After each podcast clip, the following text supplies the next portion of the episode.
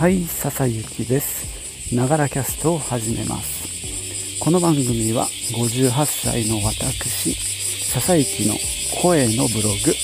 声の日記です。通勤途中に歩きながら録音してますので、息がはぁはぁ上がったり、周りの雑音、騒音が入ったりしますけども、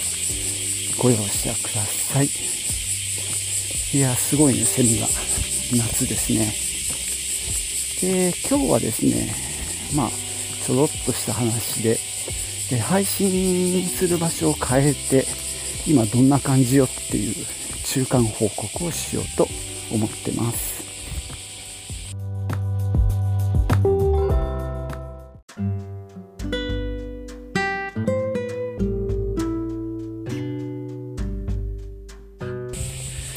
えーっとですね、プレイルームを再開したっていう話をね、以前しました。で、予約システムをつく使って、まあ、ネットでね、予約してもらうっていう形にして、エアリザーブっていうね、サービスを使っておすすめもしました。でですね、そのプレイルームでずっと配信をしてたんですよ。で、まあそこを開けることになったんで、ちょっと離れた場所にある、まあ、倉庫兼、まあ、イベントスペース兼実家みたいな場所がありまして、まあ、そこからね配信することになりました。まあ、たまにねそこは使ってたんですけども、まあ、本格的に、ね、使用するのは初めてっていうところでね、いろいろ試行錯誤をしております。まあ機材をね全部持ち込んで、えー、YouTube の方の配信はほぼめどはついてます。まあいわゆるビデオカメラからの映像入力と、まあパソコンなんか使う場合はねパソコンから、まあどっちも エイチディーエムアイ で入力して、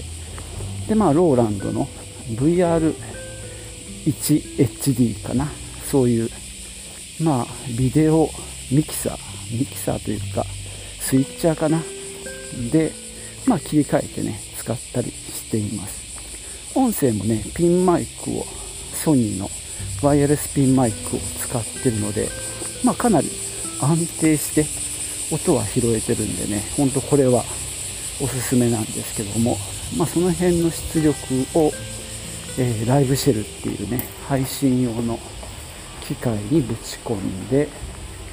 でまあ、えー、さんチャンネル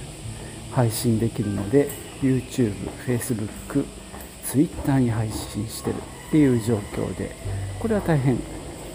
うまくいってます。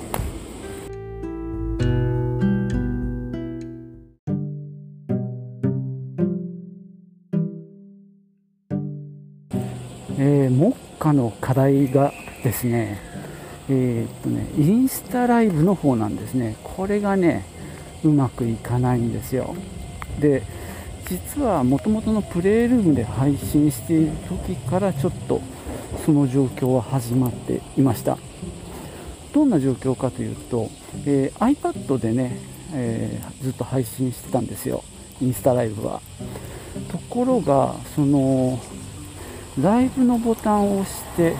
いざ始めようとすると、その配信のボタンが出てこないんですね。これがねちょっとよくわからなくって、えー、なんかねインスタのバージョンアップなのか理由がわからないまま、ただえっとね iPhone だとできたんですよ。なのでまあ仕方ないので、まああのスタッフの iPhone を使ってで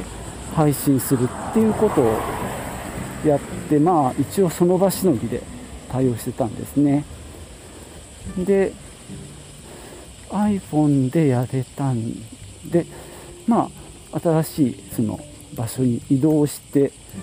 やろうとしたんですが、やはりダメで iPhone でやるっていう状況が続いてました。まあ今も続いてるんですけど、でiPhone の場合ね、ちょっと困るのはマイクなんですね。えー、iPad の時もねそうだったんですけども、あの配信する時に出演者がいて、で、まあ、テーブルを挟んで、えー、こちら側に iPad を置いて、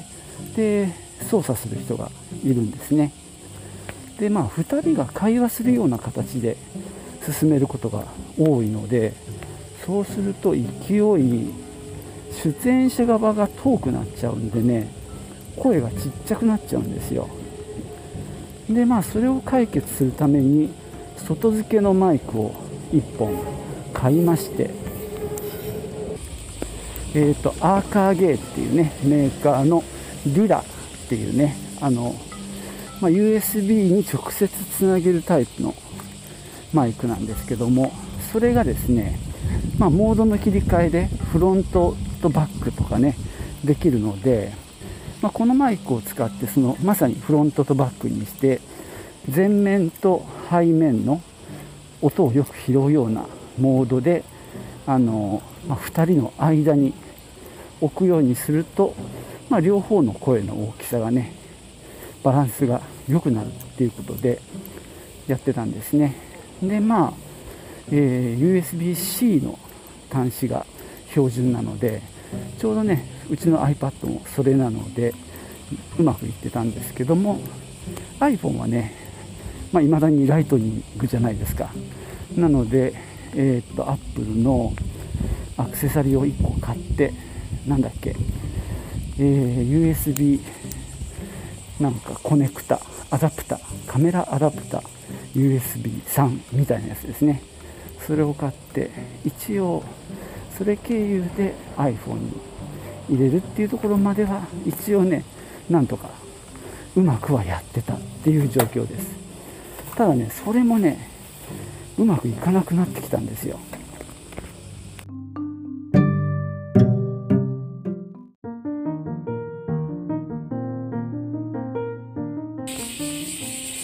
とりあえずですね iPhone を使って、まあ、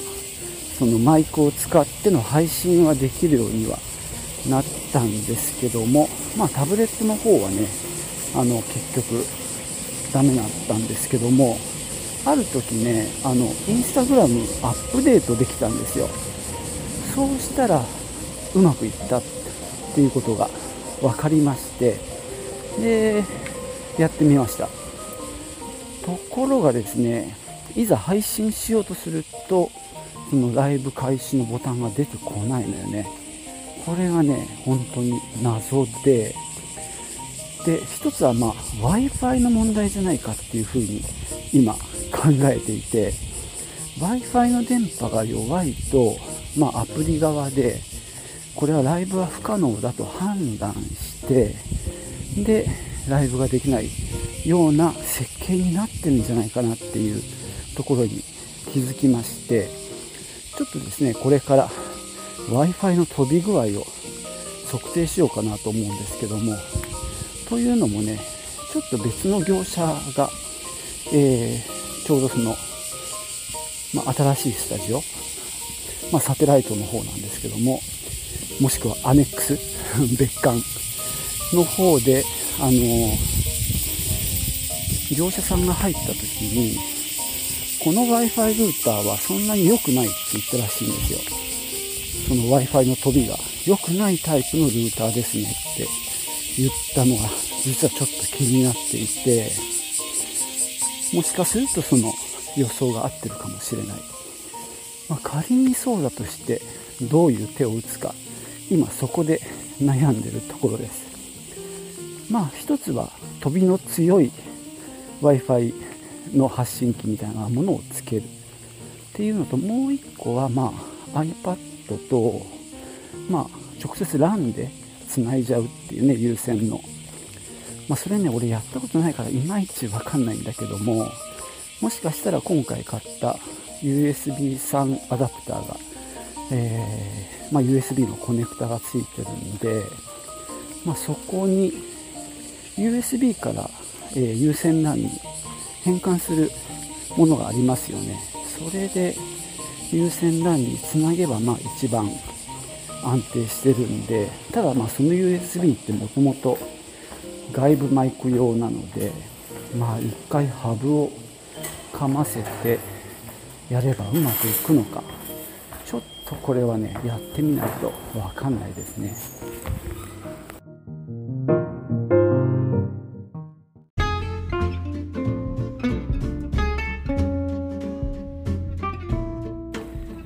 はい、そんなわけで今日は、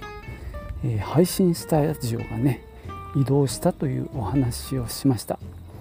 まあちょっとねインスタライブの方がうまくいかないという問題はありつつも、まあ通常の YouTube 側は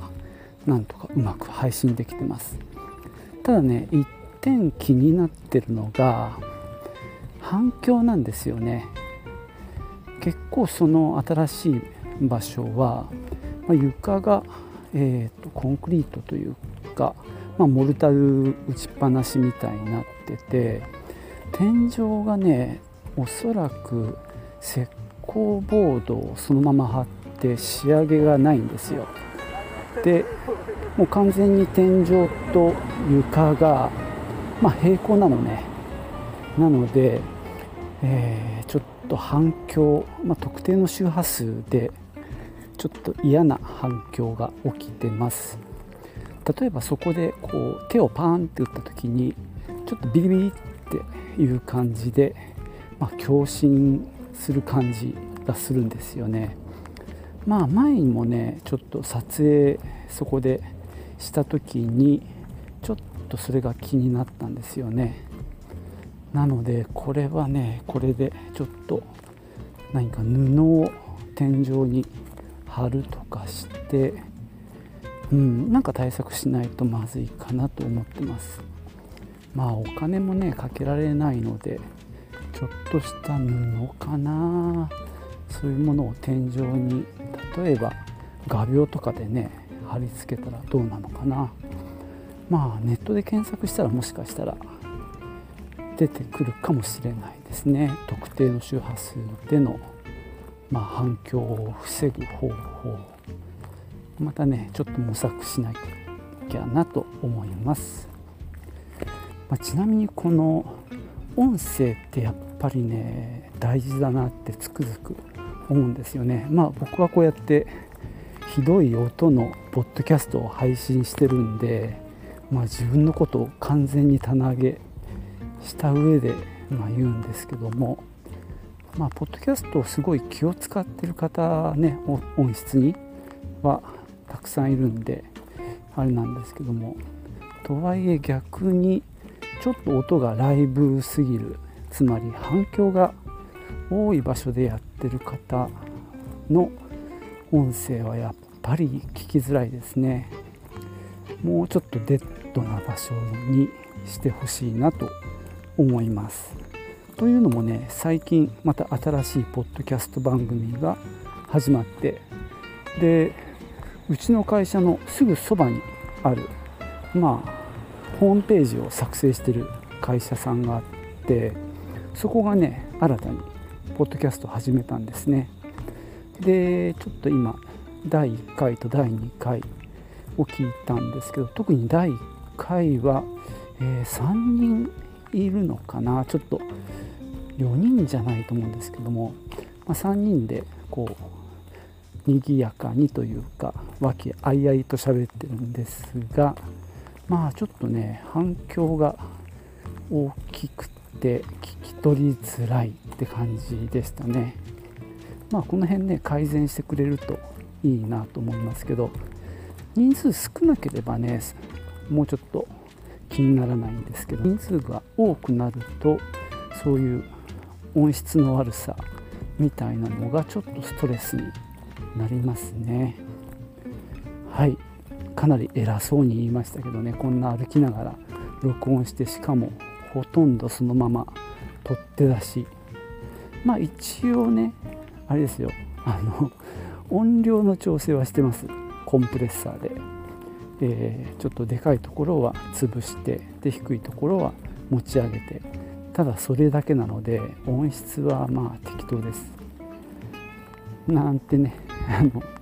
あ、それはいいか。えー、それでも聞いてくださる方には改めて感謝です。はい、今日もお聞きいただきましてありがとうございました。ではまたね、チュース。